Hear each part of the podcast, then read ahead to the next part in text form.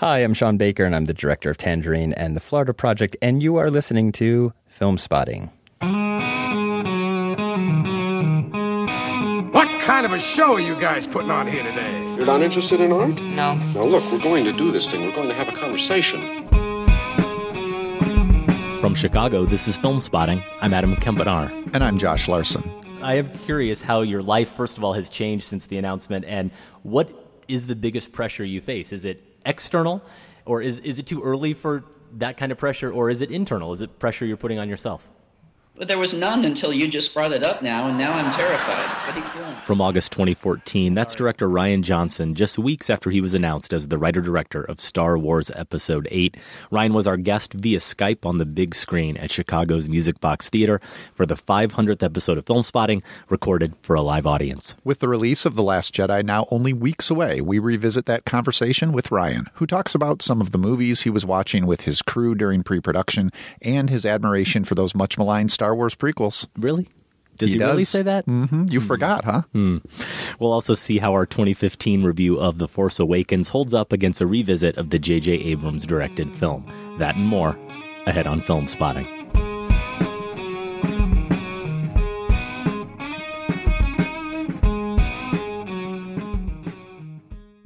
Happy Thanksgiving weekend, everyone. Josh, by the time everyone hears this, we will have had our Thanksgiving meals, spending some time with family, doing anything big, going anywhere fun. We are actually. I know you guys always travel, so nothing bit. new Gotta to go you. back to Iowa. This will be the first time we're going to have to take a flight to celebrate Thanksgiving. A little nervous about it leaving the day before, so I've heard that's not a good idea. We'll see if we make it. Where are you headed? You going to reveal it? We're going to the DC area where my sister is. Okay. So should be fun. We're going to do a colonial Thanksgiving at Colonial Williamsburg. So I yeah, love it. we're going to do it right. Well, by the time I'm in Iowa eating my second Thanksgiving meal, I will have already been to Portland, Oregon, where I will have had a surprise party for my sister's birthday. She's been out there for seven or eight years, and I've never been there to see her, so I'm looking forward to it. I'm hoping that I had a chance to meet up with some Filmspotting listeners as well, so I'll let you know on a future show how that went. We're about three weeks out from the release of the Rian Johnson directed Star Wars Episode 8, The Last Jedi. We thought we'd use this time to look back at a couple of Star Wars and Rian Johnson related conversations we've had in the past. We'll play our 2014 interview with Rian, recorded at the live taping of our 500th show, and we had planned to have Rian join us for that show well in advance because he was kind of a key figure in the very early days of Filmspotting. One of the first filmmakers we interviewed on the show. We were early champions of his movie Brick, obviously named our Brick Award after it, and he was always just a champion of Filmspotting. And just weeks before He'd already agreed to come on. It was made public that Rian had been hired to direct Star Wars Episode 8. So, just by chance, we were maybe Rian's very first interview or a close second following that huge life altering news. And now it's happened again, where we were planning this revisit of The Force Awakens around the same time that big breaking news happens about Rian and Star Wars. Yeah, he's going to do another trilogy. And I'm still not exactly clear. Is he directing the first of this next trilogy and perhaps just involved in other areas with the other installments? I don't know if that's even been all laid out yet, but mm-hmm. for sure, he's going to be the mastermind over this new trilogy that's going to be set within the same Star Wars universe, I understand, but not within this particular narrative trajectory of mm-hmm. these nine films we're in the mm-hmm. middle of. And he's basically been locked away making this movie ever since we talked to him. So it is still kind of current to hear this three year old interview because no one's really heard from him. So we hope maybe at some point down the road we will get a fresh conversation with him. But for now, we'll have to settle for this. Before we get to that interview, to prep for The Last Jedi, we decided to revisit 2015's The Force Awakens, take another look at it. I don't think we often have the time to do something like this, Adam. I, I, almost mean, never see movies twice. well, and the other sadly. thing is, you know, I think we both want to be completists in that we'd like to watch every director's previous film before seeing a new film, and time just doesn't always allow for that. But in this case, we had a little bit of a gap here with the holiday coming up. We both wanted to make time to see The Force Awakens and kind of get in that Star Wars vibe again. Mm-hmm. So we were able to do that, take another look at the film, and also listen to our initial review Mm-hmm. of the film when we came out of that critic screening immediately. I think it was maybe the Tuesday before the film came out in theaters, and we went right to the studio. Early public screenings were still a couple of days away. Details of the film were an intensely guarded secret. They were. I remembered earlier today that we weren't even allowed as critics to reveal the location of the screening. We couldn't That's talk about right. it. We couldn't post I had anything forgotten about, about it. I think they were afraid people were going to sneak into the theater. It wasn't quite as ridiculous as Blade Runner 2046, Making where some people had to sign things that said all you can basically say is the title over and over in But your that was review. a first. Yeah, that was a first. Uh, it was pretty intense, though, around The Force Awakens. So we're going to replay that original review for you here, and then we'll share some of your feedback on that review, some of the reactions from listeners that we didn't have a chance to get to before. We're also going to talk a little bit about if our reactions changed about the film having taken this second. I think it might have been a third look for me, actually. Just a warning, we were very sure to avoid spoilers at the time in our mm-hmm. initial review.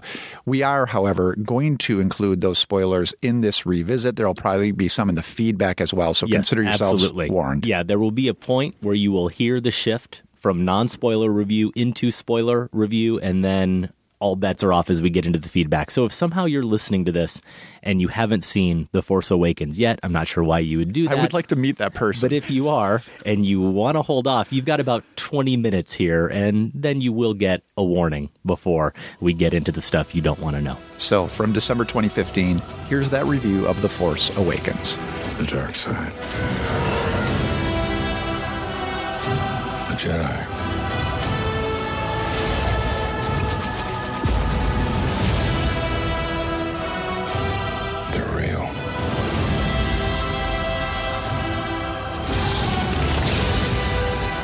It's calling to you.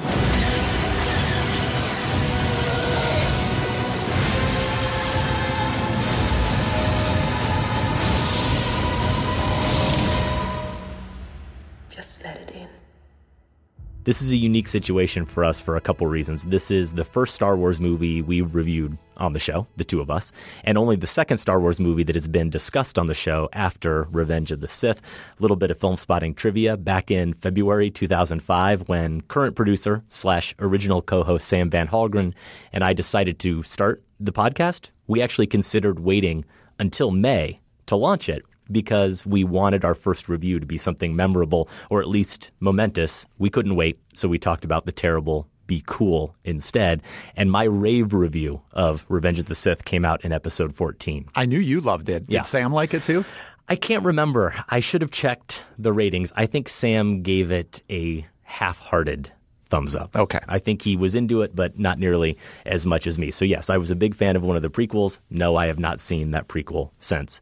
This conversation also stands apart in that it's the first review I can think of where I'm not just worried about spoilers, I'm actually not sure we're safe giving away any plot details at all, lest we somehow ruin the experience for those who are daring to download this before seeing the movie, which means we might actually be praised for offering the most non-specific, superficial review possible. I'll be happy if it clocks in at more than seven or eight minutes.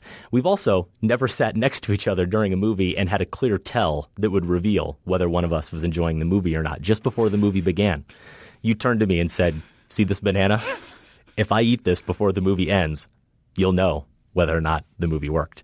I said, Well, see this protein bar? I'm eating this regardless of how much I'm enjoying the movie because I'm starving. Screening started at 11. It was going to go till after 1. so Exactly. we Josh- had our concerns. Josh always comes prepared. The lights go up, one empty banana peel, one uneaten protein bar. I suppose I could simply ask, were you hungrier than you thought, or did J.J. Abrams fail to awaken the force in you? And if that's not enough to chew on, I'll go a little bit deeper, though I'll be very vague, and ask you this. For all those prequel haters out there who lamented the way George Lucas ruined their childhood, is it to Abrams' credit or discredit that with episode 7, he seems essentially to have tried to hand that childhood back to every kid like me who vividly remembers watching episode 4 at the drive in, wanting so desperately to be Han Solo and Luke Skywalker. I did eat the banana. It's true, uh, but you know what? It was it was mainly because the stomach had grumbled about four times, and and I just had to do it. I was You gave was in to the dark side. I gave in. I was entertained by this. It was a lot of fun.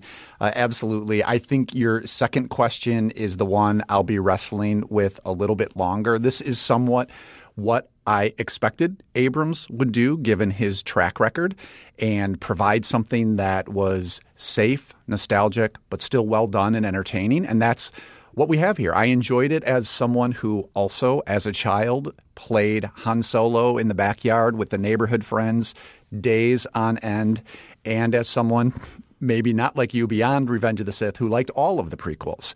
Uh, I would say this is more of a nostalgic exercise than the prequels. Uh, I would say it's perhaps a little less imaginative than the prequels. Those are my immediate reactions. I'm not quite sure yet whether I'm going to say whether it's a lesser or better film than them. It's a good Star Wars picture. I'll say that for sure, which is something I can say of all of them. So to my mind, we haven't had a bad one yet. Abrams is interesting. You know, I I'm trying to think of him and thinking of Star Wars in general as the work of an auteur. Okay, George Lucas was the auteur behind this franchise, and he's not discussed that way. Partly because he wasn't the credited specific director on a number of the original films, but he certainly had that level of control mm-hmm. up until now. And I think one of the reasons I appreciated the prequels is because you can feel that auteurist stamp on those pictures, for better or for worse. Abrams is it's interesting when you look at him. He's he's something more like an auto auteur where he he can capture the tone, style, aura of a previous franchise and make that his signature stamp. His signature stamp is being able to adapt and adopt other people's signature stamps in a really effective way. He's mm-hmm. almost like you you push a button and out comes your familiar pop culture product that's going to make you feel good and make you feel happy. And and it's well done. I don't mean that to be too dismissive, but he did it with Mission Impossible 3. He did it on two Star Trek pictures, both of which I liked, and he did it with Super 8, which, you know, was not part of an existing franchise, but I think we could just subtitle that Spielberg. It's essentially a Spielberg picture. Mm-hmm. I liked all of those. I think he's done a similar thing here. He is hitting every beat that fans expect. He's also polishing off the, to borrow an original trilogy phrase, the scruffiness mm-hmm. of those films. And maybe here's a question to start with. I'll even admit there are sequences in the prequels where I cringe. Going back to the original trilogy. I'm glad to hear that. Going back to the original trilogy as an adult, there are moments where I cringed for different reasons. Did you have a cringe moment here? Yeah, I had a couple of them, but Okay. only in the most throwaway sense. They were throwaway lines, literally what you would consider a throwaway line. Someone at the end of a scene makes a little crack that's a callback to something that we would only know from the previous films. And I felt like there was no point in those because they weren't that funny to begin with. And I just didn't understand the nod, even if you weren't going to give it a little bit more weight. So those felt a little bit too hokey for me. But those were very minor, maybe two or three of those. Otherwise, there were certainly no major sequences that did that. Though, if we were going to get into specific details, which of course we are not, I will say that there is one moment in particular between two characters that's a showdown, that is a standoff of a certain kind, that maybe two more formidable actors. And I actually like quite a bit both of the actors in the scene, but maybe two more formidable actors really could have pulled off. It's something along the lines of it just occurs to me because again, we haven't really thought about any of the stuff that we're saying at this point. It reminds me of the kind of showdowns you see in the X Men movies where you've got Patrick Stewart going against Ian McKellen or Michael Fassbender and James McAvoy, and you can believe that they're just playing mind games with each other. And it still feels very powerful and it feels like there's a lot of action. You'll have to tell me off air which one that is because there's a number of sequences you could describe that way. You could, you're right. But there's one in particular that I think most people, when they see the movie, will probably know what I'm referring to. And it just doesn't quite pull off the way I would have hoped.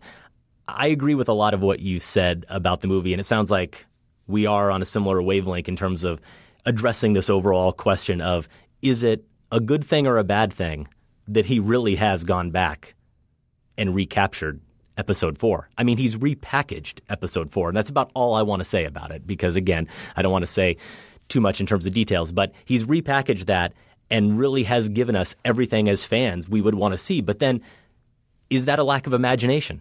Is that a case where we say, okay, well, he had to at least lay the groundwork, and you know what? We'll see where the other directors take this series. Maybe that's where the imagination will really come in. That's where they'll do something to really challenge and shake up this whole saga, as opposed to taking everything that worked about episode four and sort of putting a new sheen on it and giving us new characters to respond to. That's something I'm going to continue to wrestle with. I think I enjoyed the movie overall more than you did. I was really caught up in the film and the overall story. And I guess the response I have, the one I'm trying to formulate to people like me, like you, who may see this movie and may be asking themselves this question, or maybe most people just simply won't care. They'll love the trip that J.J. Abrams takes them on, is maybe what he's done, it doesn't reflect a lack of imagination. It doesn't even reflect a sense of him merely wanting to give the fans what they want. Maybe it really is about Abrams tapping into what makes this series so remarkable, and it is the mythical nature of it. The sense of time, the sense of everything being a little bit circular and cyclical. And the way this storyline does so perfectly dovetail with episode four in terms of some of the details, but in terms, of course, of some of the characters as well. He's tapping into that myth that opened with that scroll that says a long time ago in a galaxy far, far away, which even at age five or seven didn't make any sense. It sort of caught you off guard like, what are they doing? What are they playing at here? Because this is the future. It has to be the future. But no, it's not. It's the sense of the myths that define who we are, the stories we tell ourselves. And those stories, Josh, they never change.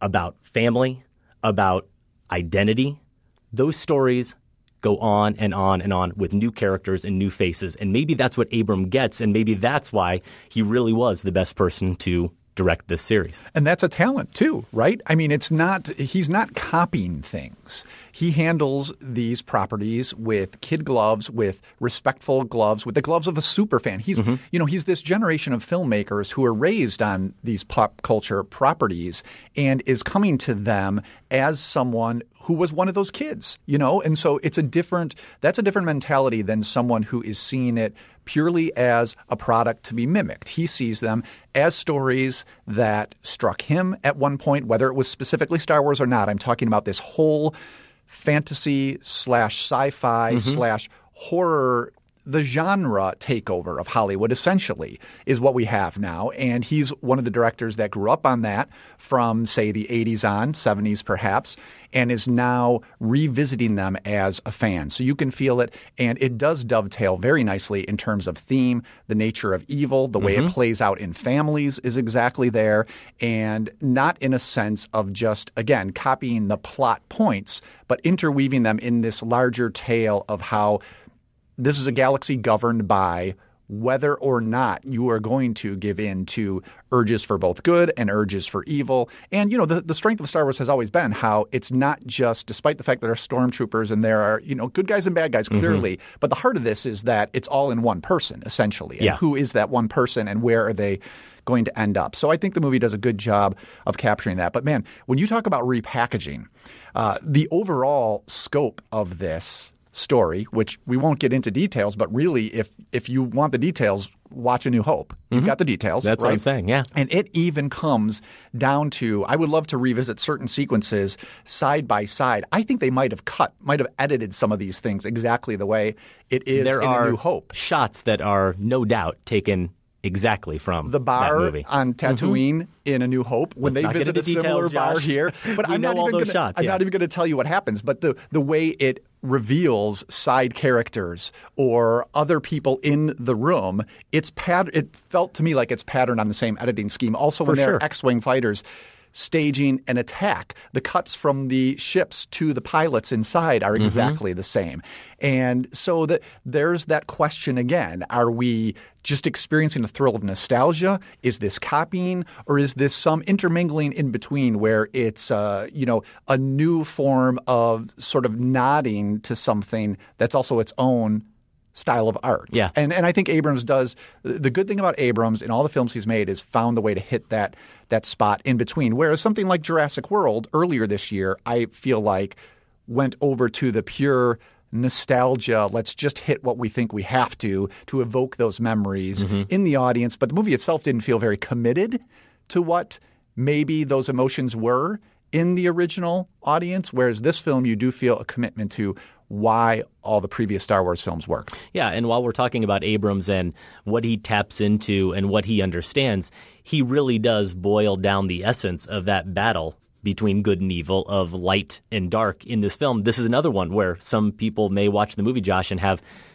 widely different takes on whether or not it's a good thing or a bad thing, how much he distills it down to the point where in key confrontations, how much light appears in the shot actually affects characters. As something becomes darker, their behavior changes with that. I mean, he isn't shy about being on the nose about that. And I think that maybe there are times in the movie where I even felt a little bit taken aback by it, and other times, like in the specific example I'm giving there, where I actually thought it was really, really effective.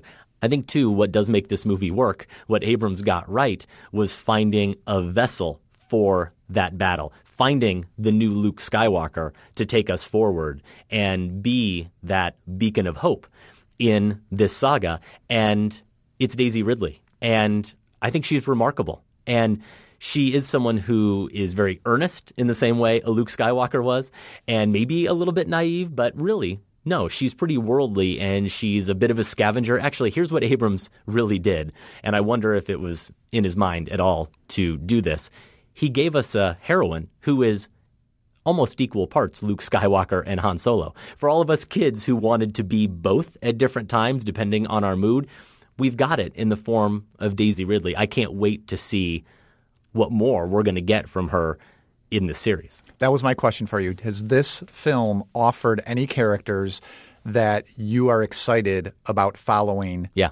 In the next two pictures, Multiple Because- characters, yeah. Okay, good because you know that's the challenge. The, the movie is more nostalgic than the prequels because it relies quite a bit on characters we already know and love. I mean, Han. Solo is not a cameo here. Nope. Harrison Ford gives us a lot of screen time, and so that is really the challenge. As much as I enjoyed that, I think Ford, for all his cantankerousness, really falls back into character and manages Mm-hmm. So to do falls it. back into character. And he It's managed- incredible. You know, and he and he just does it with a, the chemistry between him and a guy wearing a seven foot carpet is amazing. I mean, the way he's able to do that. But he even develops it with all these newcomers as He well does. instantly. He does. Whether it's John Boyega or it's Daisy Ridley, they instantly have this rapport Yep. that the movie needs. He becomes a bit of a father figure. He becomes a bit of a heroic figure to them. They both need that. Abrams doesn't overplay that, and Because he's perfect. he's- really perfect. because here. he's transferring all of our affection from himself to these new characters. And I think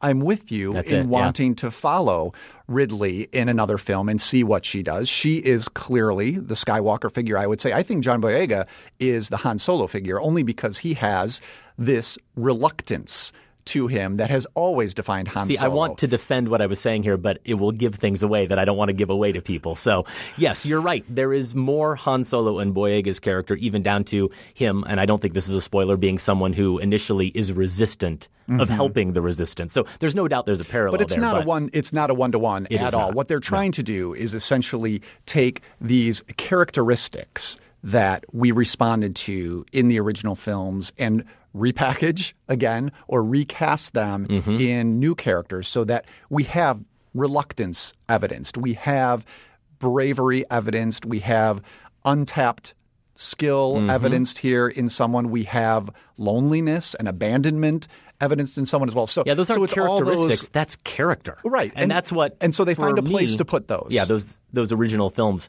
had in spades, and this movie has, of course, as well. So Ridley is key, and uh, yeah, I'll, I'll be excited to see where it takes her. Oscar Isaac, I could have used more of. Absolutely. but I We think- can always use I think he's good. Isaac. There's a little Han Solo in him too, For sure. Um, and there is. We should just acknowledge there's also a Darth Vader figure here, Mm-hmm. and that to me is key in connecting it with the previous six films as well, because those were the stories of Vader, essentially. And so I'm glad to see that that element is carried through because it's too. been the heart of the franchise. And for this to move beyond and become strictly an action adventure picture that touches on some previous things from the films, it wouldn't have been much. There's much more action here, I'd say. Than in all the other pictures, but still, it manages to evoke those themes and the character qualities as well.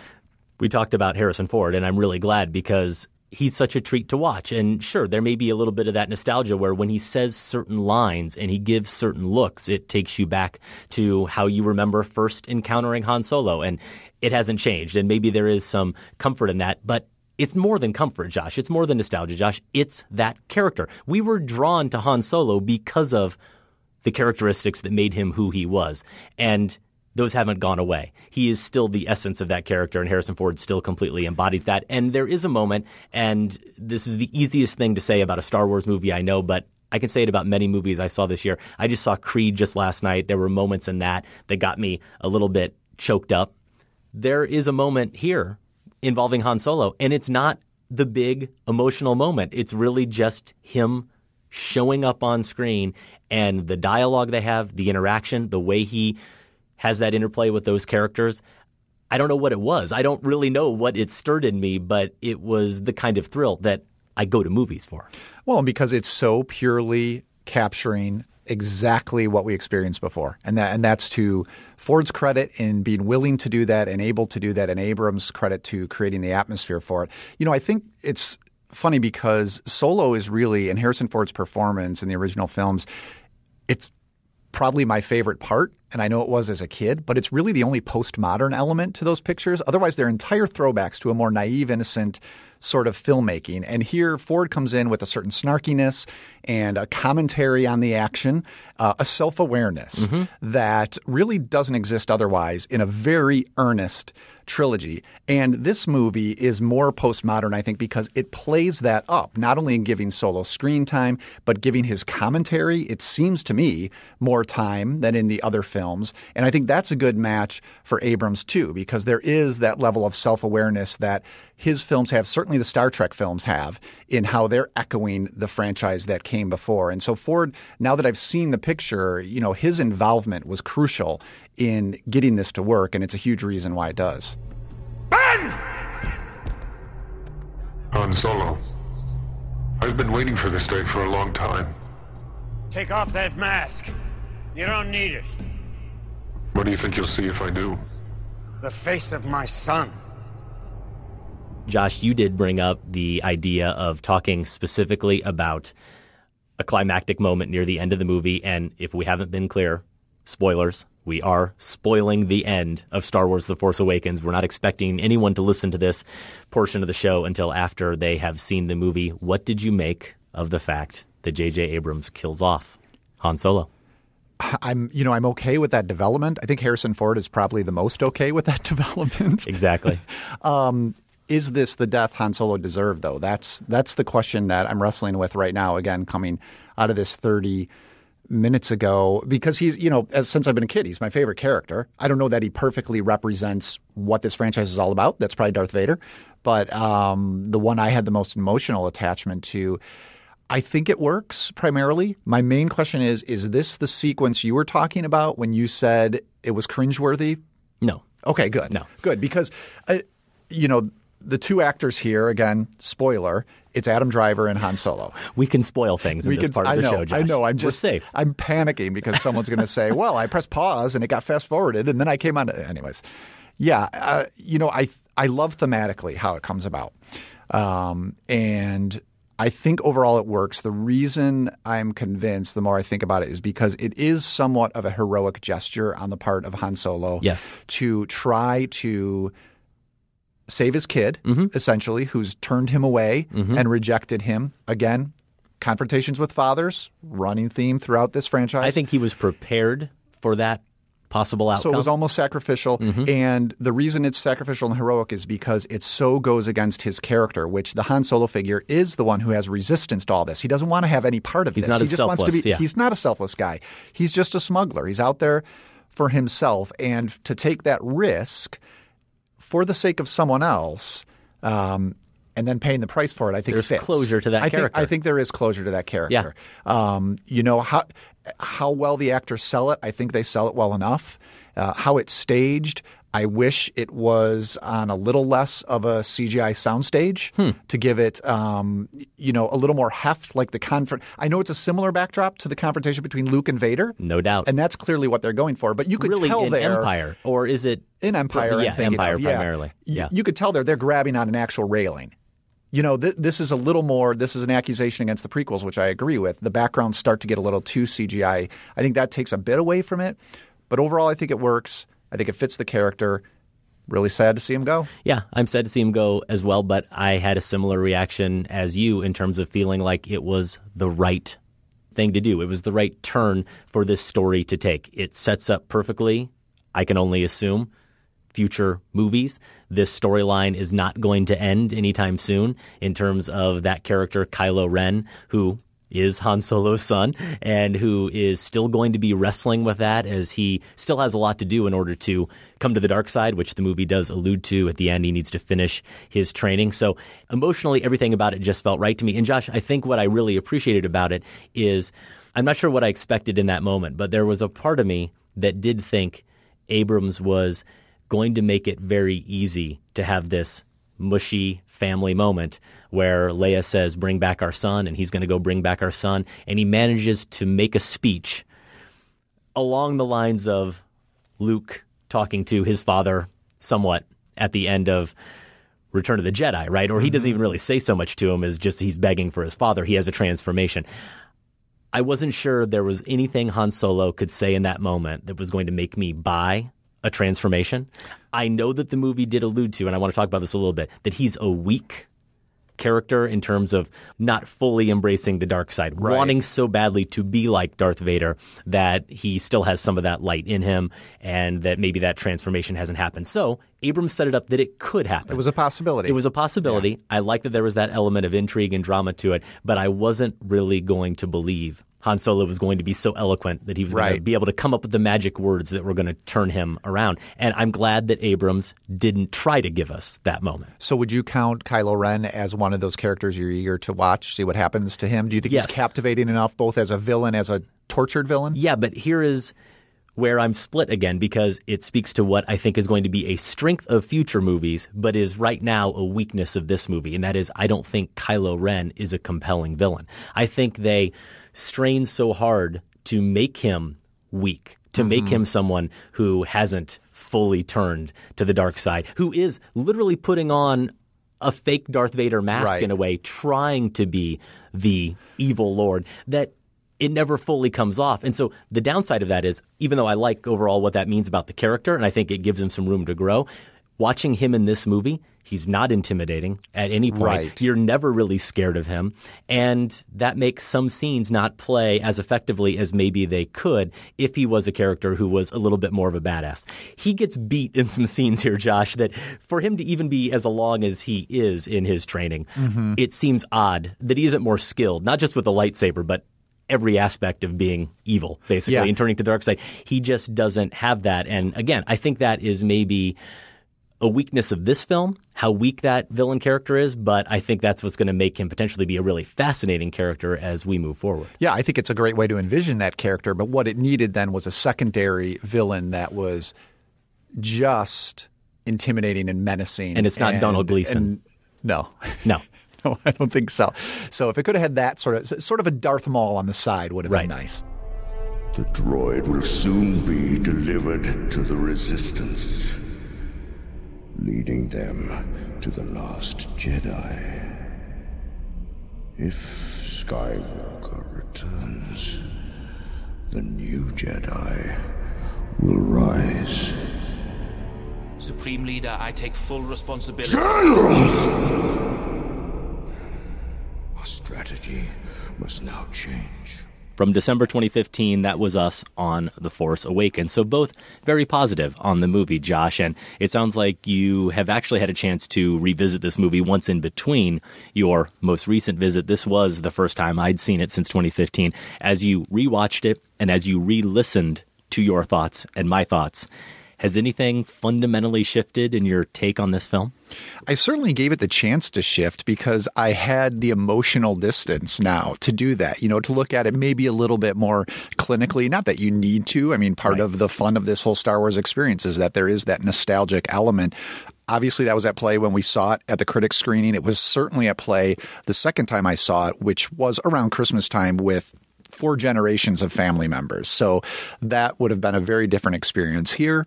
Put in the DVD, watched it with the family at home, and I think it's probably further proof of what we said about how carefully mm-hmm. and yet entertainingly Abrams handled this that right it went over just fine again. I, I, I, wish that I came out of it even more enthusiastic or even saw some major issues that my nostalgia blinders had not allowed me to see earlier. But no, I think this is a really fun film. It jump started the franchise in exactly the way fans wanted, Disney wanted, Abrams wanted. There is definitely a creative personal touch to it that he brings to these projects that he comes on to.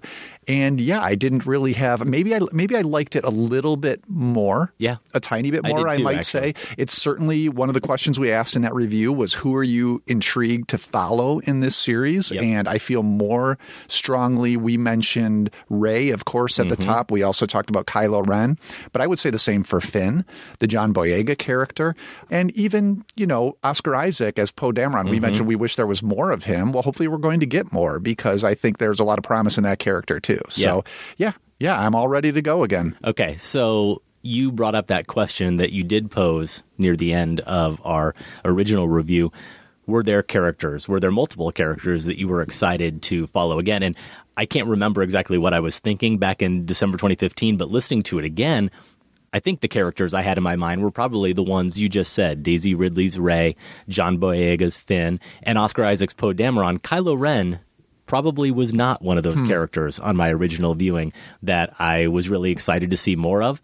And that's something that shifted. But I want to save that conversation until we dive into the listener feedback here. Some of the thoughts we got back at the time in 2015.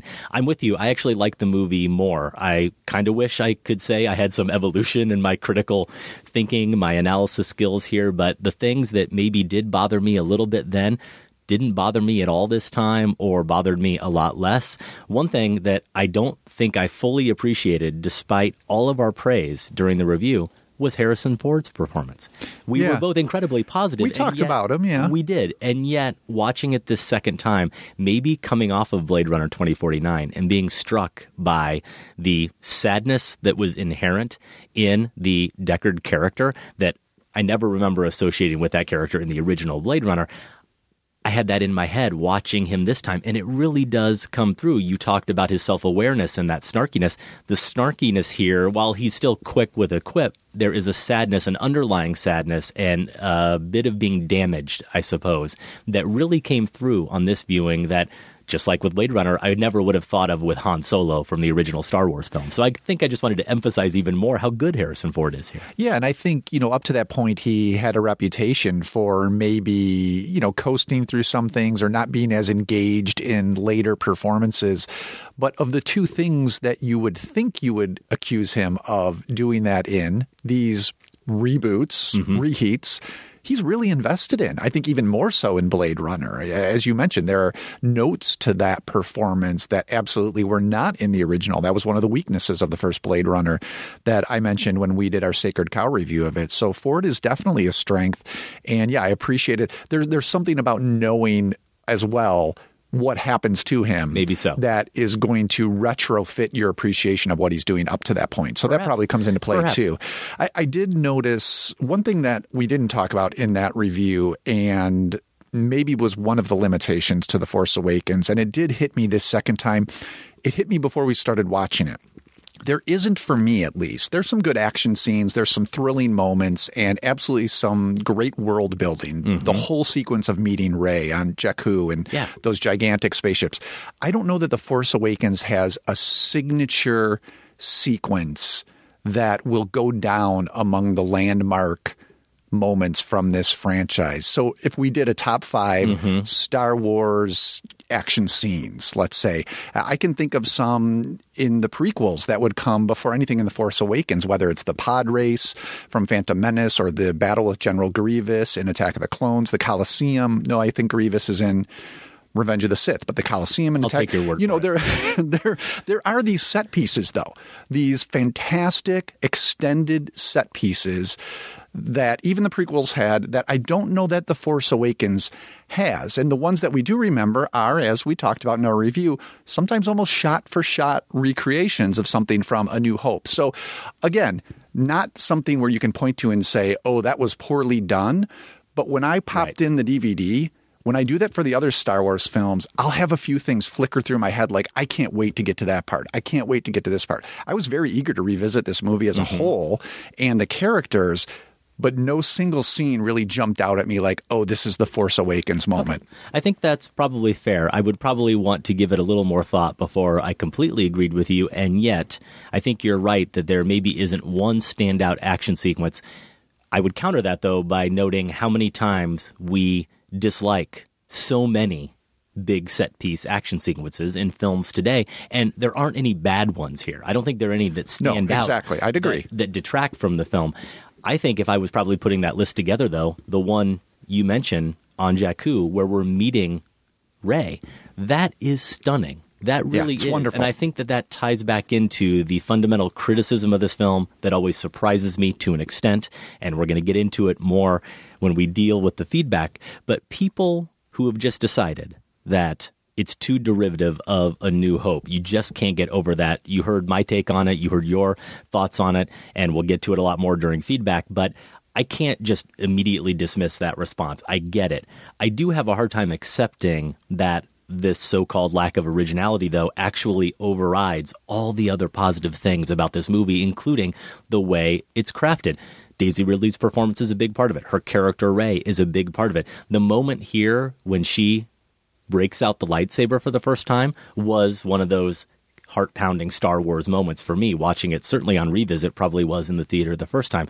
But I was just really struck this time, Josh, by how Abrams moves the camera through space in a lot of these sequences. And you know what? As I say that, it comes back to me. The opening of this film is a really good action sequence. I love the first five, Yeah, ten the minutes opening's of this good. movie. I think it's really well done. And the way he sort of moves the camera following a character or an object through action, and then someone else moves into the space and the camera picks that up and follows that. It's just very smooth and very fluid in a way that maybe doesn't immediately strike you as jaw dropping, but it is graceful. Yeah, and it's graceful in a way we don't often get from big budget action movies. So I appreciated that too. I think if I were putting together candidates for that top five list, I think that opening would be something I'd have to consider. It has two great touches. It has the moment Kylo Ren freezes the laser from uh, Poe Dameron's blaster right in midair because all this that's something we haven't seen, I don't think, in the franchise, right? So you get a little touch of something new that makes you whoa.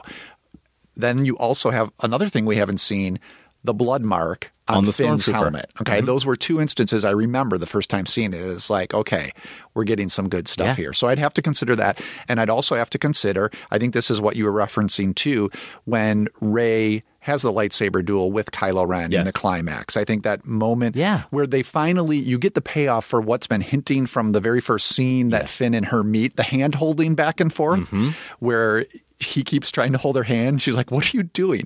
Like this is where it's like, "Okay, we're just going to make it official. I'm higher on the food chain than you are, Yes. Finn." All right. Yes. So th- so that's great, and that whole duel between them also is very character driven. Yes, I think we is. talked about that in our Yes, review too, right? So so yeah, I, I I'm not saying this is devoid of thrilling sequences Mm-hmm. at all. Um, those two I would give thought to, but there's a lot of stiff competition in this franchise. Okay, so I bring up nitpicks only because it seems like one of those things all cinephiles love to do with lots of films, but particularly these Star Wars films. And as we get into the feedback here in a moment, we will hear a lot of these nitpicks. So I'm going to point out a couple. We'll see if you had any that you want to sprinkle in. The only ones that stood out to me this time, if I was going to be that guy who's going to say, why did this happen? The ones I have, Josh, are when Finn is making his escape with Poe Dameron from the First Order's big mothership or whatever, and they're trying to get away in the TIE fighter and they're stuck.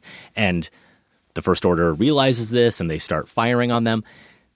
We get a moment that I don't think is totally believable for his character, Finn, in that moment. And I wonder if I'm reading too much into it or I'm stretching here, I suppose. But we have just seen him go through this terribly traumatic ordeal involving killing innocent people.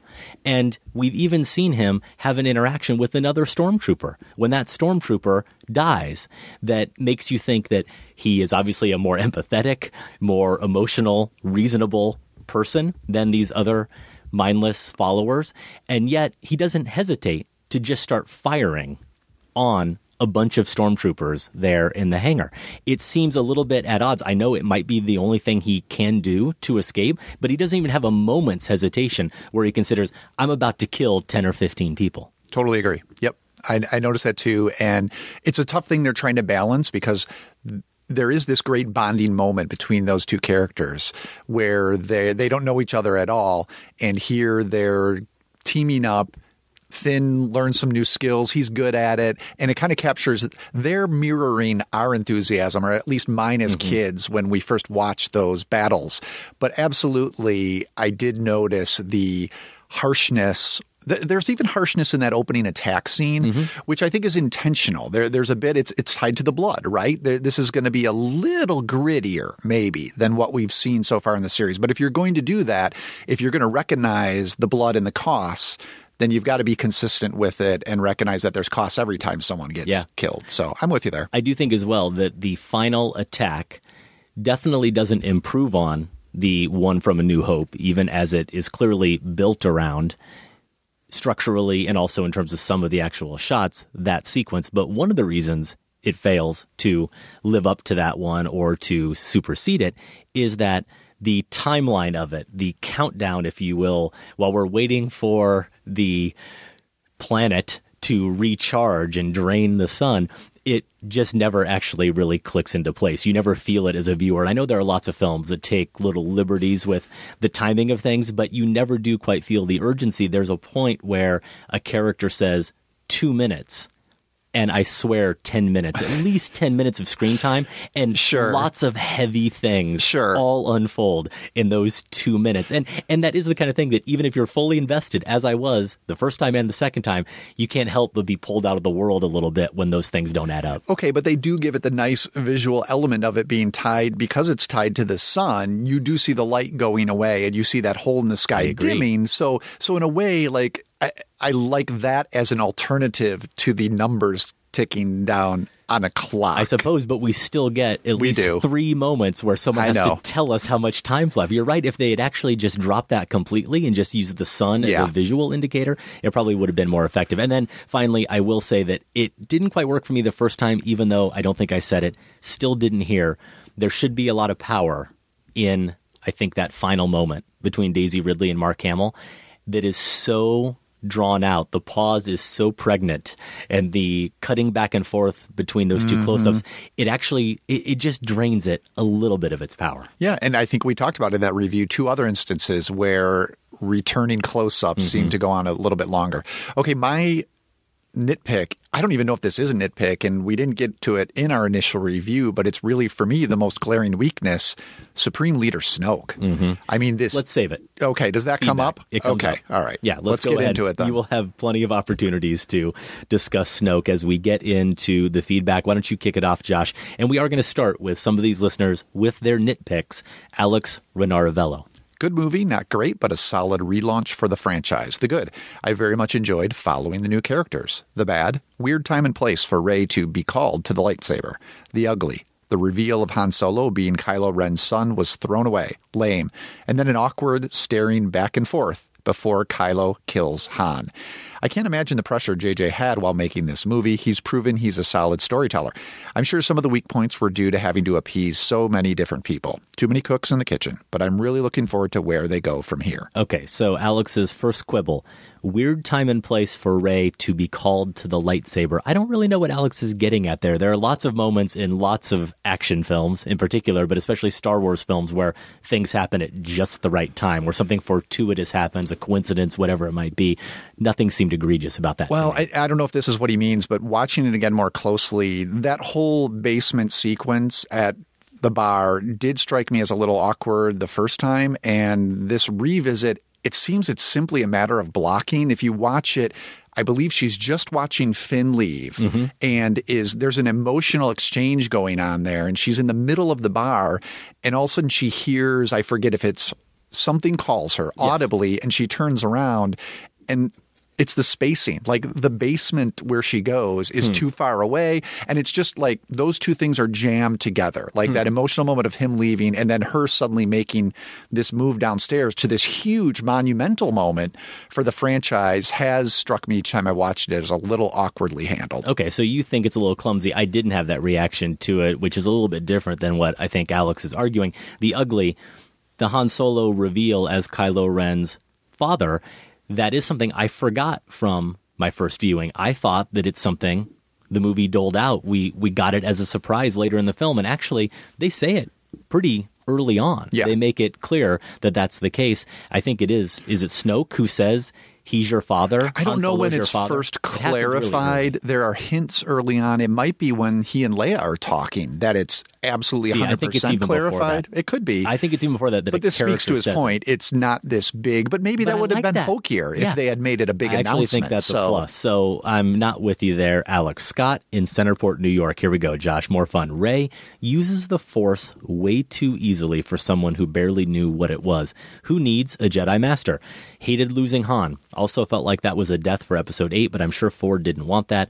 Leia should have been there and involved, but that couldn't really happen in this story. Too much revisiting of plot points. Having said that, why does Kylo Ren still have his right hand? Who needs Skywalker when Ren could have gotten the base location when he read Poe's mind? The MacGuffin became a little unnecessary when all they needed to do was find the base and destroy it. Snoke. First off, the name is too reminiscent of Harry Potter, and I haven't even seen those films. Second, just hints would have been nice. He was in it too much for how little we knew of him.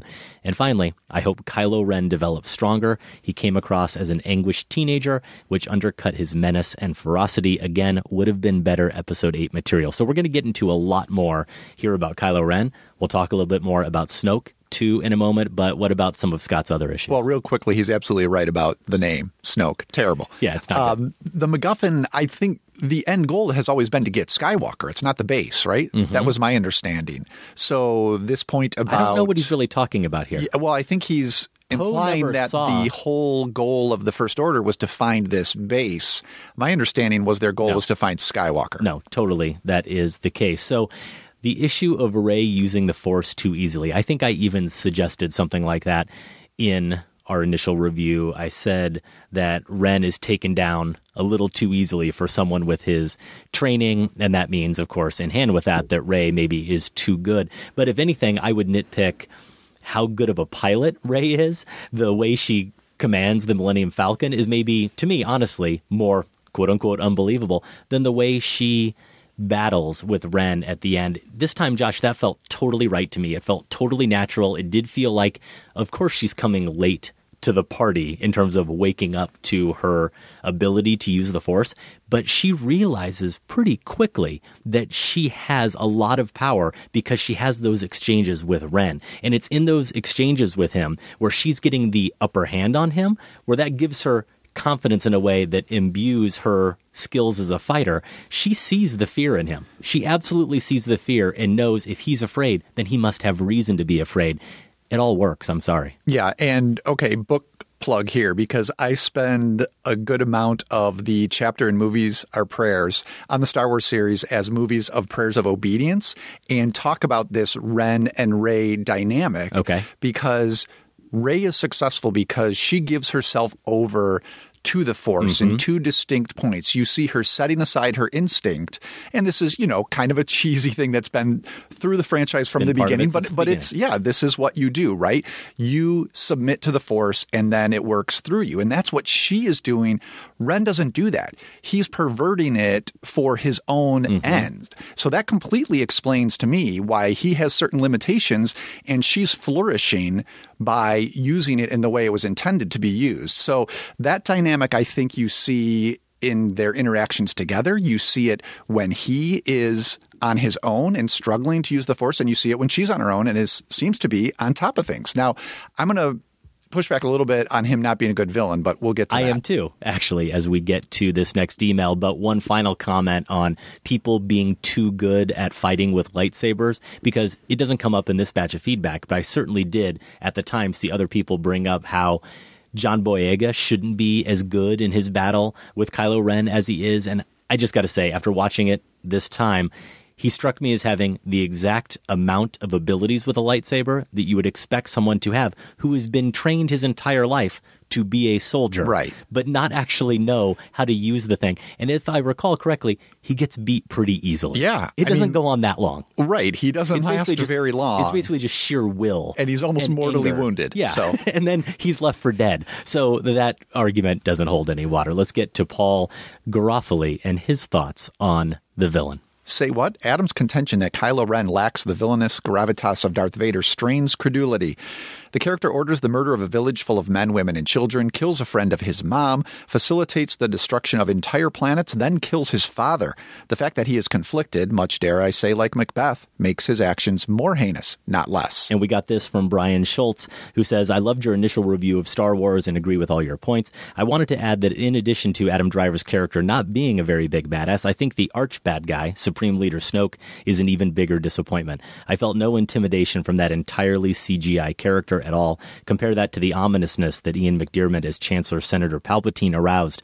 I think using a CGI character instead of an actor to portray the chief badass was a big mistake and badly done on top of it all. Time will tell if this is a significant character, which if he turns out not to be, may be the only saving grace in that regard. Yeah. So I th- in this revisit, I wondered, and maybe this was obvious to everyone else, but my big problem was Snoke's size. Like, why is he this giant CGI? But if he's a projection, like in the previous films, how we would see the Emperor, how he would visit. Maybe this is just a projection that they felt the need to blow up. You know, it's mm-hmm. kind of like the bad guy on an IMAX screen. That's that's the logic behind it. I still don't think visually it works. No.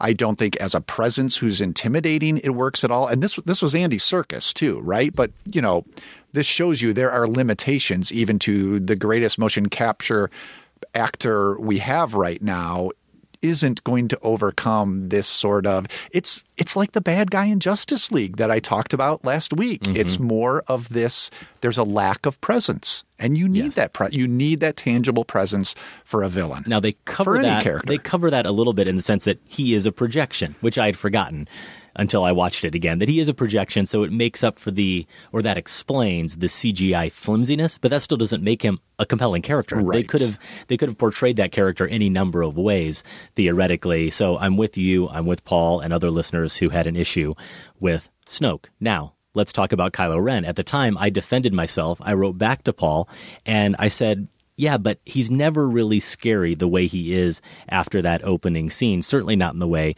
Vader was, including the fact that he gets beaten that lightsaber duel by someone who's never actually swung one before. And the whole emo Kylo Ren thing that kind of emerged on Twitter, that that's there, Josh, because we do essentially get a character who isn't so much evil Sith, but a struggling art school student who has a rivalry with a fellow student and he can't impress his instructor and his mommy and daddy never really got him. So it was very easy for me at the time, like a lot of people, to kind of write off Kylo Ren and not see him as one of the characters I was looking to follow more throughout subsequent films.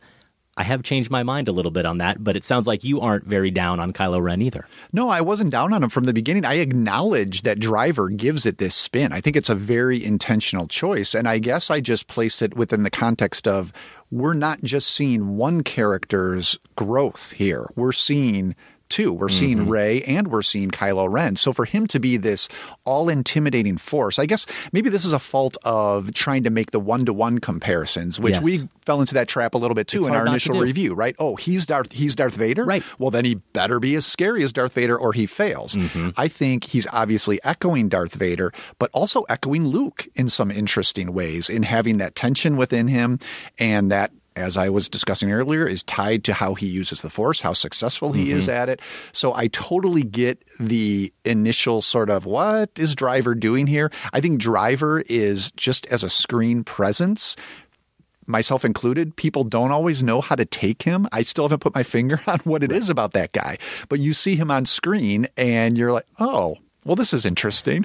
And maybe that doesn't work for a villain, a conventional villain, Maybe but I think it works for I do too. how they're doing this character. I did find him scary. I think that opening sequence is crucial in at least lending him a level of intimidation. And as we said, because it's a great action sequence and he's a big part of that. I can't remember what word you just used, but you said that he's similar or that he's echoing in some ways Vader.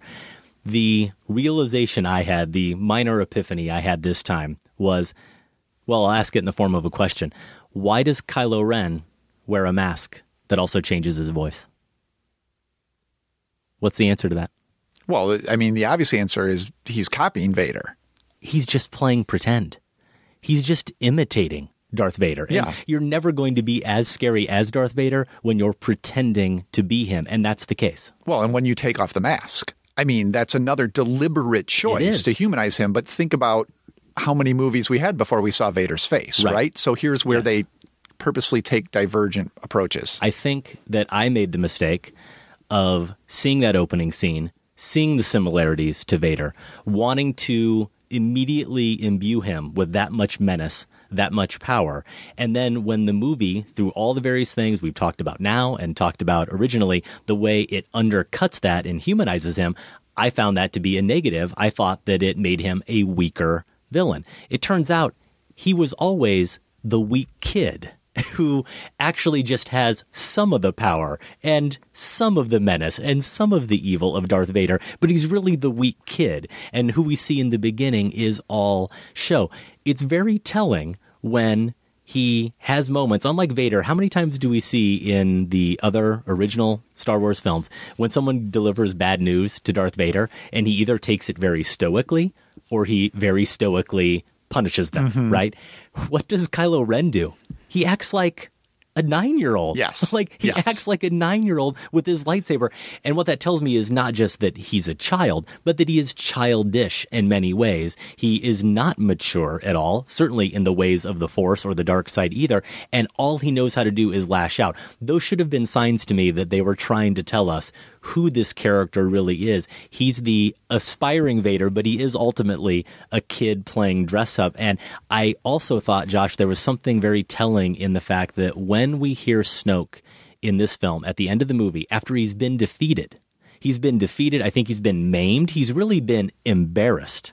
He's been embarrassed by Rey, who, again, he's very aware is just discovering her powers. Think about what that would do to him considering all he wants to be and all he wants to fulfill in his life.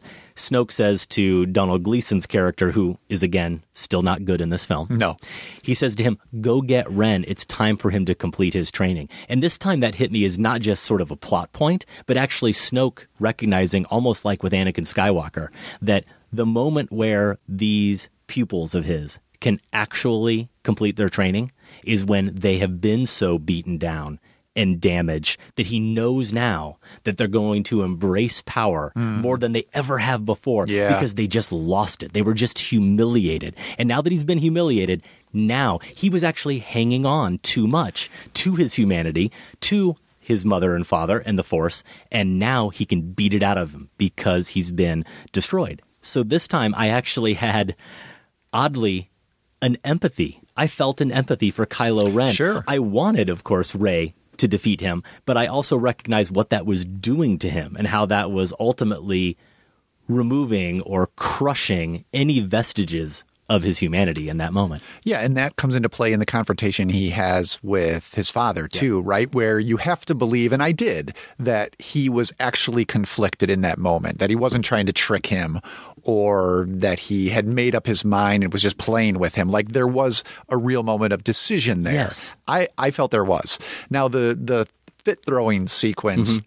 it's funny. But I would argue the movie knows that. There's the little touch of That's those two it. stormtroopers who come around the corner. Yes. All they do is turn around like this happens a lot. Yeah, and I so, didn't give Abrams enough credit for for understanding the humor in that, and I think it's definitely there. And then one last thought on this: what you were just saying about Han and that decision. Again, didn't listen to our review before I rewatched the movie, and as I was waiting for that moment to come, my recollection of that moment was that it wasn't much of a decision. I thought it was more him kind of toying with his father and toying with the audience a little bit, and he always was going to do it.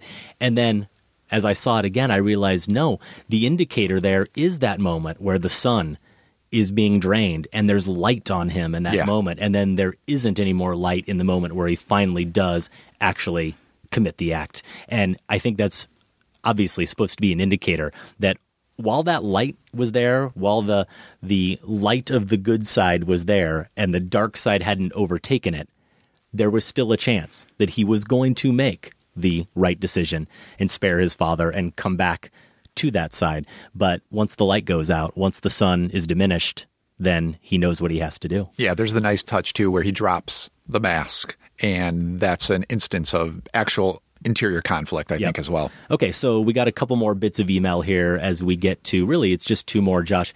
Criticisms of the film, kind of not just nitpicks, but big issues with how the movie's constructed. First is from Nick Moses. He's in Simi Valley, California. Just listen to your review of the new Star Wars movie, and you really hit every nail on its head. I agree with you both about J.J. Abrams' handling of franchises not originally his own, with your take on the new cast, Harrison Ford, etc. I enjoyed the movie, found it familiar and fun, and will probably see it a second time in the theater. My biggest gripe about the movie is the basic story itself. When I was a kid watching these movies in the theater, the enormity of the stakes involved in what happened to Luke was ever present. The fate of everything hinged on him. He was the new hope. The world would either plunge into evil and darkness forever, or he would lead the good guys in victory over the dark side, and all would be tranquil and good. As we know, the latter is what happened. Vader was converted before he died, the Emperor was vanquished, in a way that still chokes me up sometimes, and good prevailed. It was a really great feeling as a kid to know that in this world there was no more evil and the good guys were in control. So here we are a short 35 years later, and everything's gone to hell in a handbasket. For me, the current condition of things in The Force Awakens diminishes the stakes involved in the first three movies. We all go along on this ride with the unlikely hero who defies all odds and defeats the mighty Empire for what? To see a new evil empire with a different name, pretty much in control such a short time later? I would have liked the first of these new films to allow us to live a little in the world Luke, Han, and Leia fought so hard to create. It would have been nice to see that all these years later, Han and Leia still together and happy. Luke doing whatever Jedi Masters do, but doing it with his friends and in the company of those we watched him fight side by side with. The first film could have been about the very beginning of the evil that is to come. The seeds of corruption or evil or whatever starting to take hold in Han and Leia's son. Slowly work into a world where things are just starting to unravel. If done right, they probably could have gotten an additional three movies out of this story. Uh, they'll get to that, I have no doubt about it. Instead, we get a reboot of the first film with all the familiar tropes. Again, even though it doesn't sound like it, I did like the movie. It was good to visit with these characters and themes again. I guess I was just kind of hoping for more. Okay, so let's go ahead and then just get immediately to Felix from Germany. And he is not as kind as Nick, and then we can respond because I think they're both connected here. It's absolutely not like you to do that, but you seem to be cutting the movie massive amounts of slack just for being Star Wars. First off, if any other movie would have so blatantly copied an existing script, you two would have torn it a new one. This is no longer homage or sticking to what works. This is simply selling us a new hope again. From the droid carrying the important message away from the Empire, I mean, First Order on a desert planet, the Millennium Falcon escape, the alien bar scene, to the death of the old mentor characters by the villain while the others watch on a planet, destroying space station, to the mumble bleeding attack of an X Wing on the weak spot of the space station through a long corridor. That would all still be acceptable, if boring, if it was done well, but it's not. Characters just feel however the script tells them to, with no sense of development. Finn now loves Rey because they met a few hours ago. There is no geography, and characters just appear where the script needs them, and some of them are such obvious ex machina devices, we could be in a bad video game. Cough R2D2. The Force, the thing Luke needed to train one and a half movies for, here it is, is now something you mastered after thinking about it really hard for a second, enough to beat a trained Force user, and other plot points simply get written away. The few new ideas the movie has are so few and far between that they hardly matter. Giving stormtroopers an anti lightsaber device was cool, but it happened once, and aside from that, stormtroopers are unthreatening and useless again. Oh, and you know what's much scarier than a planet destroying space station? A four times bigger space station that destroys three planets. That's just lazy screenwriting. It's all a shame because the actors mostly bring it this time. Oscar Isaac is good as always, Daisy Ridley is great, and John Boyega is quite relatable as an actor. The effects are also pretty good, and the cinematography is solid, but there isn't a single new idea in this movie's head, and what is there is so sloppily done you'd think the crew was more concerned with honoring the wholly original than making a good movie. Say what you want about the very flawed prequels, at least they tried to expand the universe in a meaningful way and tell its own story. This is a sad reflection on today's movie industry that would rather serve you a reheated, stale version of your childhood nostalgia than to create something themselves, which is not surprising, but it's surprising that you let them get away with it. P.S. And here's this nitpick again. Oh, and the scene where Rey uses the Force on the Stormtrooper? Screw you, Force Awakens. Bad enough that she can mind control people without any training or explanation, but trying to be in on the joke by having it not work twice and then still going through with it? No. Screw you, movie. Oh, Felix, such So, anger. I'm guessing, Josh, there are a lot of people out there nodding vociferously. Sure, yeah, we heard this. In agreement with Felix. I think you did a good job at the top talking about your revisit of explaining how this is well crafted. And I agree with everything you said in those terms. We mentioned it, I believe we mentioned it in our initial review. Look at Jurassic World from the same year. That's the movie to me Felix is describing, where it's not as well crafted. It doesn't really have much investment in the original world that it's reheating, not as rich of a world, mm-hmm. granted, but still. Jurassic World is the movie that I feel like is being described here. Now, I also mentioned in that revisit that one of the reasons that maybe I didn't enjoy it more is because it was such a safe entry, re entry back into this world. I think that is a limitation. I think things are set up really well for The Last Jedi because of that, but this is not as inventive of a movie. My Letterboxd ranking of the Star Wars films, the Don't prequels are ahead of Oh, no. The Force Awakens for this reason. They built on the world while still being a part of it and showed a lot more imagination. There are certainly faults with them, just as there are with The Force Awakens, but I think this is a legitimate point Hmm. to being held back by the fact that this does copy A New Hope so closely. But I'm with you that it copies it really well. Yeah, I guess I'm just going to say that imagination doesn't override craft for me, and that's why this movie certainly would be much higher up on the ranking than at least two of the prequels, maybe not the third prequel. I don't want to repeat myself. In re listening, I think I did a decent job of articulating my take on this criticism of the film in terms of it being a case where Abrams really knew from perhaps a cynical marketing perspective that he had to kind of reset the whole foundation of this franchise. And I'm okay with that. But more than that, I think it is a case where he really understands how this whole thing is about this convergence of the new and old. The way science fiction is meeting old school kind of swashbuckling adventure stories. The way from that opening crawl the long time ago, but in a galaxy far, far away. We have the new and old converging here in this entirely new set of characters and circumstances, no matter how much some of the broad strokes of the plot and the specifics do line up. They're in new circumstances, brand new fascinating characters, but they feel at once as if they are commingling with all of these past characters, which is exactly what they should be doing. I think that's what Star Wars is fundamentally about. And I think one of the reasons I can excuse it even more, Josh, is because I really noticed this time a scene that didn't come up at all in our original review, and that's the one at the bar, Maz's cantina, where she is talking to Boyega, and I think Harrison Ford, Daisy Ridley is there as well. And she's saying the same way the Empire is replaced by the First Order, the same way the First Order just replaces the Empire after being defeated. And we think all is going to be right with the world, as Nick expressed his disapproval of how that plays out. Everything is cyclical. History and the way it moves and the way we re examine and retell our myths are all just told again. And in that moment, she's expressing that. She's saying, We're always going to have this. We're always going to have these moments where I'm going to see new heroes who remind me of the old heroes and new villains who remind me of the old ones. And Abrams just fundamentally gets that. And that's why this fundamentally feels like such a good Star Wars movie to me. Yeah, Maz as a character, I got stuck on the first time. I, I didn't quite buy that whole sequence, but revisiting it, it worked much better for me. And part of that, I think, is here's a motion capture performance that I do think works. Lupita Nyong'o plays Maz. And there really is some linchpin work being done here that's crucial and important. I would agree with you to this criticism that Nick offers because absolutely, I think this is a strength that The Force Awakens is recognizing this darkness is always going to be Yes. with us, right? Yep. And in that's in, in a weird way, an echo of real world experience so that Mhm. you can have a generation whose grandparents fought in World War II and yet here's the Vietnam War or whatever it might be, you know? Right. Th- this is a recognition that we don't solve things once and for all. Like we're not we're Yes. humans are not capable of that.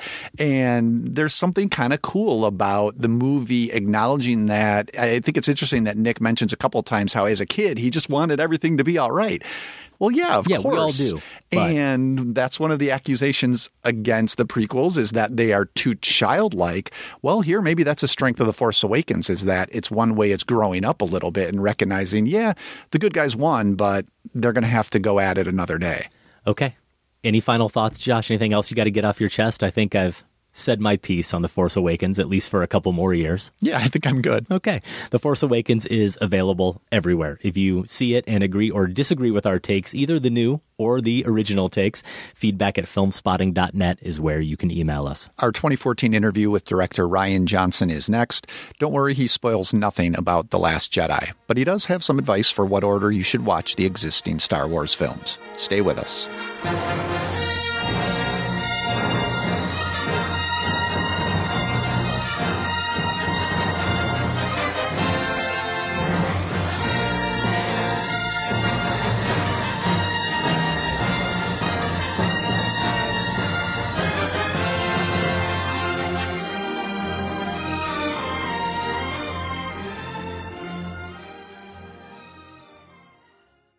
Before getting to our interview with the Last Jedi director Rian Johnson from 2014, we wanted to spend a couple minutes on the Filmspotting Golden Brick Award. Thanksgiving is usually the time, Josh, where we revisit some of the Brick candidates, share our reviews, and throw out any other nominees for this award, even though we are always cramming over this last month of the year to fit in some of these films that might qualify as movies that are not mainstream. They're not highly publicized. They're made by a new or newly established filmmaker, and they really show an artistic vision. They were named after Rian Johnson's 2005 film Brick. So, Josh, let's go ahead and just list off here the current candidates, and people can maybe use the holidays to try to catch up on some of these because at this point, I think almost all of them are available. Yeah, I think they are, including Band Aid, written directed by Zoe Lister Jones. This is one we have both seen, I think separately, though. I was You able to catch it at Sundance and did enjoy it. Didn't write a full review out of Sundance, but thought it was quite funny, very sweet. This is, uh, they're married, right? Yes. A married couple who start to work their issues Marital out, issues out through song. by Forming by a band. forming a garage band, Yeah. essentially. And So the music's really good. It is good. Yeah, I enjoyed that quite a bit. The next one we have here is one you've seen. I haven't. Brigsby Bear, directed by Dave McCary, and it's written by Saturday Night Live's Kyle Mooney and Kevin Costello. What's that one about again, Adam? Brigsby Bear. Kyle Mooney plays a character who actually is raised by Mark Hamill from Star Wars. Oh, you're kidding. In the movie.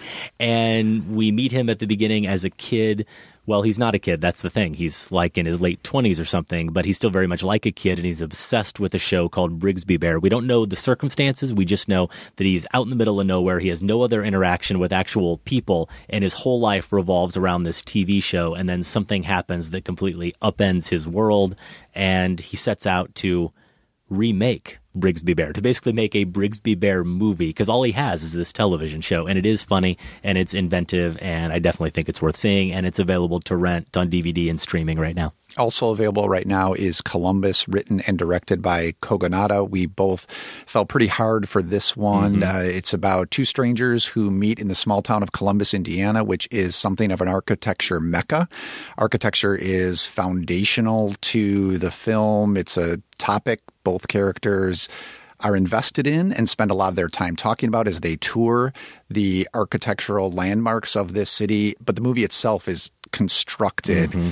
carefully and intentionally, just like the art that it's admiring. And, and really, mm-hmm. I think what I liked about it is the way it's incorporating that architecture into itself as a piece of cinema. Yeah, it's a strong, strong contender for the Golden Brick. And if you have just caught up with it and somehow missed this, or you do see it here in the near future, I encourage you to listen to my conversation with Kogonada, one of the most thoughtful filmmakers I've talked to. You can find that at filmspotting.net and just click on interviews. We then have three here, Josh. We'll rattle off pretty quickly that you have all seen that I still need to catch up with. Lemon, Raw, and Whose Streets. So Lemon, really weird, uncomfortable comedy directed by Janicza Bravo. I wasn't sold on this at Sundance, but I think I talked about on the show when I heard her talking about her inspiration for it, it opened up a different window on the movie for me. So I think it's one that definitely people should check out. Raw, I've mentioned many times. Uh, oh, let's just say a college cannibalism movie, and we'll leave it at that. Yeah. It's fantastic. Whose Streets is a documentary. I think our only documentary so far Yep. as a Golden Brick eligible film, That but it's compiled by uh, Sabaah Folayan and Damon Davis, and essentially they took footage, mobile phone footage from the Ferguson protests and captured that whole experience in that way. Who Streets is available, as is Raw and Lemon, to rent, streaming, or on DVD. And finally, this one actually I don't think is on our Golden Bricks page. It needs to be added because we agree it belongs there. The Happiest Day in the Life of Olli Mäki. You might recall us talking about this movie a little bit last October 2016 when it played at the Chicago International Film Festival. It's a black and white biopic of sorts about the Finnish boxer who had a shot at the 1962 World Featherweight title. The director is Juho Kuosmanen. You can get that on various platforms, including at Mubi. And it's the of sorts that you said is the reason it's on this list because I think formally this is interesting,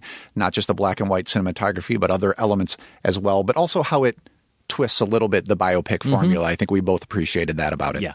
If you go to filmspotting.net slash bricks, you can find this complete list and links to the platforms where you can see these films. Now, we recognize that we have a lot of films to see. We appreciate all the feedback we've gotten with recommendations on films that should be Golden Brick contenders. And we also did a little bit of homework on our end. We reached out to the fine critics that are part of the Filmspotting family over at Filmspotting SVU. Congratulations to Matt Singer, by the way. It's a little bit belated here on the show, but recently the father now of a second daughter. So congratulations. He's on paternity Matt. leave, I believe. He is. That's why you have some guests right now on SVU and also the critics from the next picture show. So we wanted to share a few of those because you might want to add them to your Golden Brick list and we are certainly going to try to add them to the movies we're going to catch up with over the next few weeks. So here are some suggestions from Filmspotting SVU's Alison Willmore. Chloe Zhao's The Rider. Good Lord, I love The Rider. She says Eliza Hittman's Beach Rats. John Carroll Lynch's Lucky. That stars the late Harry Dean Stanton. The Lure, which is from Poland. The Villainess from Korea's Byung Gil Jung. And Joshua Weinstein's Menashe. Menashe. Also Rat Film, a documentary directed by Theo Anthony. So I really want to see that in many of those titles. Lucky is the only one of them that I have seen. Scott Tobias from the Next Picture Show says, I second Beach Rats and Rat Film, big time. Brawl on Cell Block 99 is up for Movie of the Year status for me, but I recognize I may be a little crazy on that front. And Scott acknowledges that it might not be a brick contender based on the fact that the director of the film, S. Craig Zahler, also directed Bone Tomahawk. We just got chastised by a listener about a month ago in poll comments for not seeing this movie. So a lot of people did see Bone Tomahawk, but Zahler for us would be a new name. He would be a filmmaker that we're discovering. So I feel like Cell Block 99 probably should qualify. The next picture shows Tasha Robinson's seconded Cell Block, and she also suggested Macon Blair's I Don't Feel at Home in This World Anymore. Have you seen that one or not I yet still either? have not Okay. seen it. Yeah, I got to catch up do, with it too. I do want to see it. We also have this from Keith Phipps from the Next Picture Show. Bill Morrison's Dawson City Frozen Time. Can't wait for this. A doc using footage from 1910s and 20s shot in Yukon Territory, 300 miles from the Arctic Circle. Paint It Black. This is Amber Tamblyn's directorial debut. It's a spooky, moving LA Gothic starring Alia Shawkat. And after rereading this today, I did add this movie to my list of female directed debuts, tying in with our topic last week on the show. You can find that full list over at Letterboxd or in the notes for this show. And Sweet Virginia, Keith recommends really top notch noir from a newish director starring Jon Bernthal and Christopher Abbott. Michael Phillips from the Chicago Tribune seconded Rat Film and also Dawson City Frozen Time. So there are a lot of titles we know we threw at you. You know, we're going to list all of these as well on that bricks page filmspotting.net slash bricks the ones that are currently in contention and the ones that we need to see and maybe the ones you need to see as well When I found you, I saw raw, untamed power. And beyond that,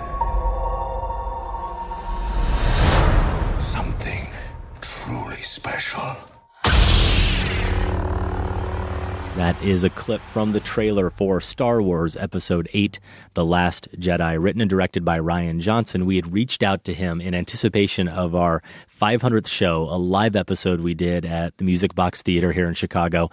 And he was game, and he was still game even after the announcement came out that he was going to helm this movie and was in the thick of pre production. During the interview, he talks about some of the movies he was watching with his crew.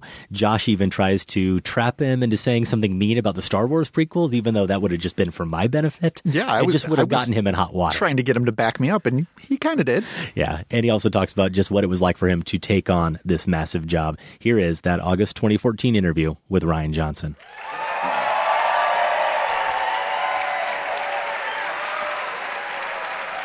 Rian. Lots of applause. Can you hear it coming through the mic there? I can hear it. Hello, everybody. I'm so uh, I'm so happy to be here uh, electronically.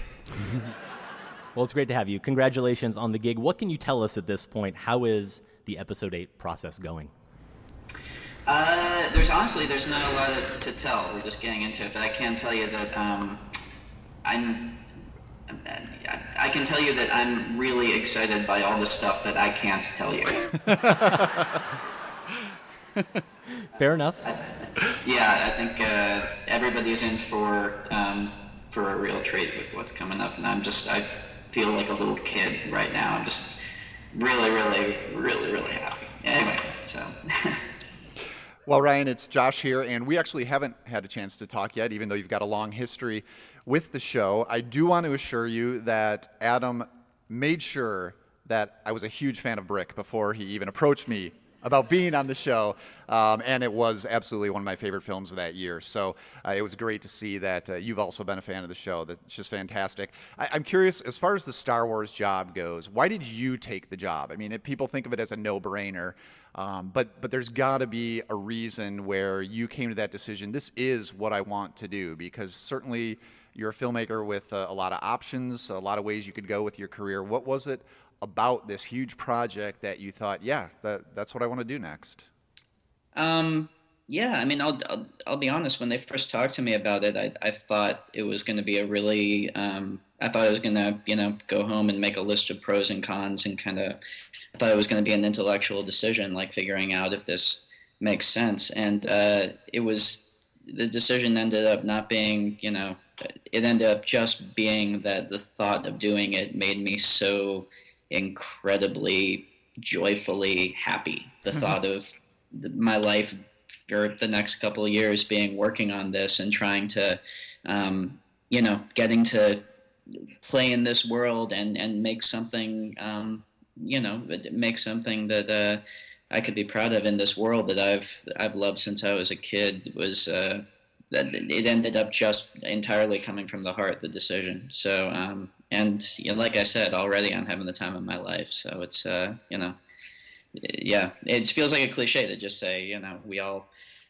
for me, literally the first movie that I can remember my dad putting me in the car to go see was, was Star Wars. And I know we all have, or a lot of us have stories like that. So it's nothing unique, but, um, there's something really special about now as an adult filmmaker getting the opportunity to, to play in that world. So Now, once you made that decision, is there one thing you think that landed you the job, that got you the job, that they saw in you or that you said, um, or a personal attachment, anything like that that you can point to? I can only assume it was a clerical error. I can assume. Like at the beginning of Brazil, when the fly gets caught in the typewriter and it prints the wrong name instead of Tuttle, somewhere Brian Johnson, who is actually qualified to do this movie, checked his mailbox, just infuriated, just right, rightly so. We are big fans of his work, of course, Brian Johnson. Your your first tweet, Rian. Yeah. Your first tweet was hilarious, of course. That clip from the right stuff, basically saying, you know, I hope I don't f this up. And I am I am curious how your life, first of all, has changed since the announcement, and what is the biggest pressure you face? Is it external, or is is it too early for that kind of pressure, or is it internal? Is it pressure you're putting on yourself? Um, uh, there was none until you just brought it up now, and now I'm terrified. What are you doing? Sorry. now I'm scared. uh, uh, no, uh, it was uh, well. I mean, you, you know, life hasn't really changed at all, except that I'm working on working on this now. That, but uh, uh, in terms of the pressure, it's weird. Like I don't know. It, it's and I don't know whether I'm just kind of like a tightrope walker, not looking down. But so far, I've kind of been waiting for the scary. Oh my God! I'm actually doing this to hit, and it, it really hasn't. I've just I think the folks at Lucasfilm, um, you know, they're great creative folks who are all in it for the right reasons, and it, it kind of feels more like uh, summer camp than it does a high pressure job. It's just a really good creative environment here. So, um, so yeah, it, I'm sure the terror will hit at some point, and uh, I'll be. I'll, I'll text you in the middle of the night when it does. Um, Love it. well, I know that you're a director, like many directors, who likes to revisit films or visit films sometimes to inspire you as you're working on a project. And I'm curious, do you plan to spend time with any particular films? You personally, the crew, the cast, as you uh, get further along in this process?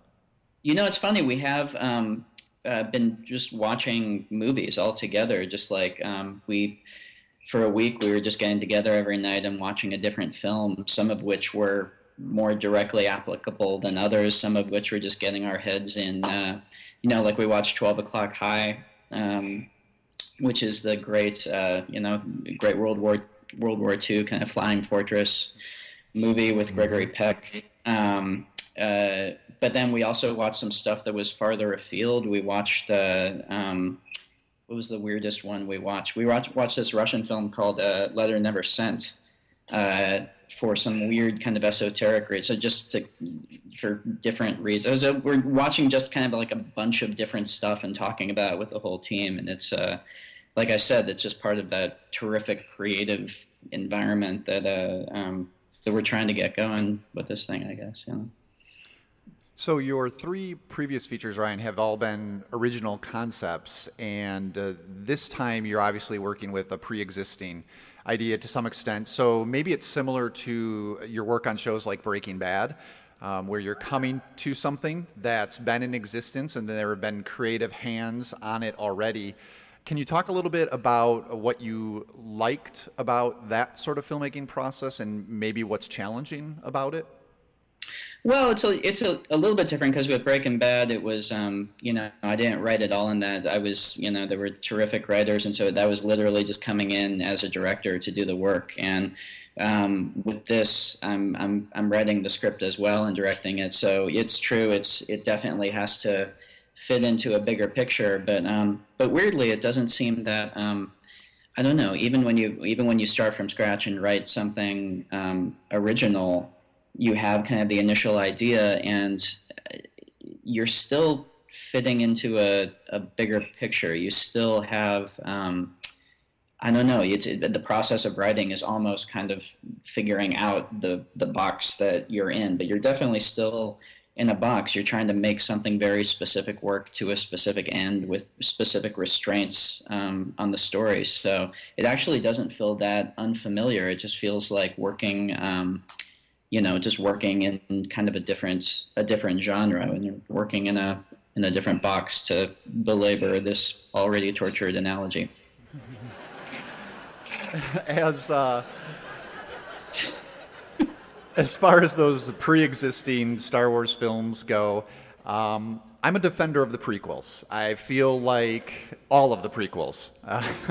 Uh, I, I do feel that they, both the good things and the bad things about them, tap into uh, what's true about the original films in a way um, that's just fantastic to experience and possibly uncomfortable to experience when you're an adult and watching these. Um, yet that's what I do like about them. So, my question for you is Am I crazy? No, I actually I don't think you are at all. I really I think um, you know I, I think there is something really beautiful to the prequels, and they have a real uh, I don't know when you when you step back and there was a interesting like uh, one of these mashup videos that was put out recently where someone cut all three of the prequels into like a six minute trailer. when you watch that, um, I don't know, I, I, you watch the shape of the whole thing and the way the whole thing is laid out. There's a beautiful elegance to it. But I will say with with these movies, we're we're trying to harken back to like the feel and the tone of the original Star Wars Christmas special. That's actually our. yeah, uh, I, I'm not even going to go go that far. Um, Uh, I do want to. This is a big spoiler, but we do have Jefferson Starship coming back. I do want to put some pressure on you, though, and relieve some from me. Huge family question. My kids have yet to watch any of the Star Wars films, so we're obviously going to start getting ready and doing that. Do I start one through three or four through six? I, I can't do this myself, so I need you to tell me, and that's what I'm going to do, whatever you say. Wow. Jesus. See? See? My personal take is you do four through six, and then you do one through three. Thank you. Just is because storytelling wise, four through six were constructed um, with the notion that you wouldn't know it was one through three yet, and uh, one through three were constructed with the notion that you know four through six. So a little bit like backward. Yeah. So, Rian, obviously, your 500 shows, we're taking a little bit of a stroll down memory lane, so maybe you can play along here. And, and I know this, this might be very tough for you to follow along with this question, but I don't know, let's say you had a time machine. Maybe there's another version of you in the past. He's played by Joseph Gordon Levitt or something. I don't know. Just imagine. And I'm curious, what would the current Rian Johnson go back and tell the Rian who was about to make brick? Uh, I wouldn't say a word. I wouldn't get out of the time machine because I'd be afraid I would just I would screw everything up. You always screw in time travel is you always screw something up when you try and interfere. So I wouldn't. Uh, I would keep the sports almanac in my pocket and I would just go straight back. It'd be the dullest time travel movie ever, but I, it would be everyone. Oh no! We can't have possibly lost him at that moment. oh no! There he is. Am I back? Oh no! You're back. So you're not getting out, basically. No advice for the former you. Oh really? It cut out right then. Yeah, right You then. didn't- Sorry. I just so brilliant. That's fine. We, we can move on, but we're going to get to your top five, Rian, of the Filmspotting era that I hope you have meticulously crafted. But I am very curious about your embrace of film criticism. You are dating a film critic, great film critic, Karina Longworth, hosts a podcast currently. You've been obviously on this show and other film podcasts. You correspond with many film critics on social media. And I basically want to know what do you see as the function of film criticism and, and maybe what's the best criticism you've received, positive or negative, something that you got that actually really did strike a chord with you? Well, um, well, I don't know. It's weird. I and I can only just speak to how I read stuff. Not I don't want to make any like grand statements about film criticism or its purpose or something. But just for me personally, I mean, first of all, I don't. Um, I actually, it's two different questions. Like I don't when you when you ask like how have I ever gotten any criticism that has helped or or, or whatever. I really I don't think I, I and I go back and forth, but I don't think filmmakers should read their own reviews. You obviously you do because you can't help it, but at the end of the day, I think with good film criticism, the reviews aren't written for you. And good film criticism, from my perspective, is not um, a grade on the term paper that's telling the filmmaker what they did right or wrong. Uh, it's a writer who has seen a film and had an experience of it uh, and is writing honestly about what they experienced in that theater. And so I love reading film criticism of other films. Again, not in the sense of seeing some checklist of this was good, this was bad, here's your lead. Not in a consumer report style way, but the film critics that I love reading are all writers that I love reading, and they have a lot of interesting. They, the way their minds work are interesting. So seeing how they take in movies and uh, how they report on what that experience of watching that movie was. Um, that's what I really love. So uh, yeah, and I do I do really like that. But it gets I don't know it gets it does get tricky and emotionally thorny when it's uh, your own stuff. Just inevitably it becomes you know. So I but yeah, that's a convoluted way of answering that. Rian, I'm really grateful for that answer because Josh has actually been pushing for a more consumer report style podcast. That's, I've uh, been- for you, guys, I think that's good. Like I said, if you have an interesting voice, you can get away with the other thing. You guys, I think letter grades, uh, I would stick with, I would do one to ten. Okay. we'll come up with something. So, okay, Rian, only a couple minutes, but I did give you a little bit of homework for this interview. Top five films of the Filmspotting era, 25, 2005 to 2014. What do you have? Can I call an audible? Can I do 10 really quick? Absolutely. Yeah? You can do Okay. whatever you What, want, Rian. You think you're Adam? Yeah. Uh, okay, and I, but these are movies that everyone knows, so I'm not going to even like give explanation for all of them. I'll just run through them. Um, so, kind of starting at the back, but it's kind of fuzzy. This is what I came up with: um, Holy Motors, uh, Upstream Color, the tree, the Tree of Life, Un- Under the Skin, the Darjeeling Limited, Inglourious Basterds. A Serious Man, No, Coun- no Country for Old Men, The Master, and There Will Be Blood. Um, Great picks.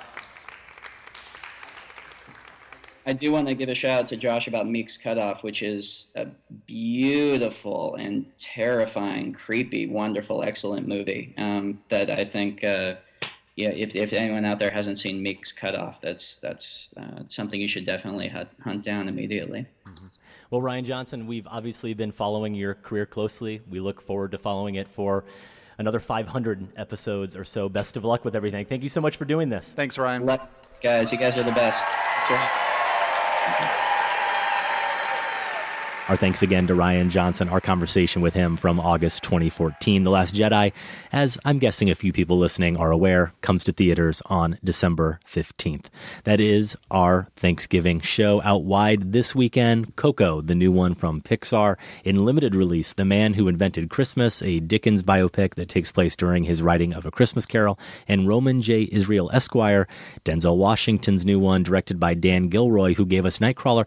I feel like the buzz on this one is kind of lukewarm coming out of some of the festivals, but I've now seen the preview a couple times and it's got that Gilroy Nightcrawler feel to it. Denzel seems like he's having a ball on screen, and I'm actually really excited to see it. Sounds like a great combination to me. Yeah, next week we are going to get to our look back at the year 2007. 10 years looking back on one of the best years in cinema history. We're planning right now a Sacred Cow review of Paul Thomas Anderson's There Will Be Blood and some top five tying in with that. We don't know yet. We are open to ideas. Feedback at filmspotting.net. You can also send us an MP3 or leave us a short voicemail 312 264 0744. Filmspotting is produced by Golden Joe Deso and Sam Van Hallgren. Without Sam and Golden Joe, this show wouldn't go. Our production assistant, that's Jeremy Wellhausen. Thanks also to Candace Griffiths, and thank you to the listeners of the Filmspotting Advisory Board. Special thanks as well to everyone at WBEZ Chicago. More information is available at WBEZ.org. Please help us spread the word about Filmspotting. You can do that pretty easily by sending pretty easily by giving us a rating or a review on Apple Podcasts. It'll help us reach new listeners. For Filmspotting, I'm Josh Larsen. And I'm Adam Kempenaar. Thanks for listening. This conversation can serve no purpose anymore. Goodbye.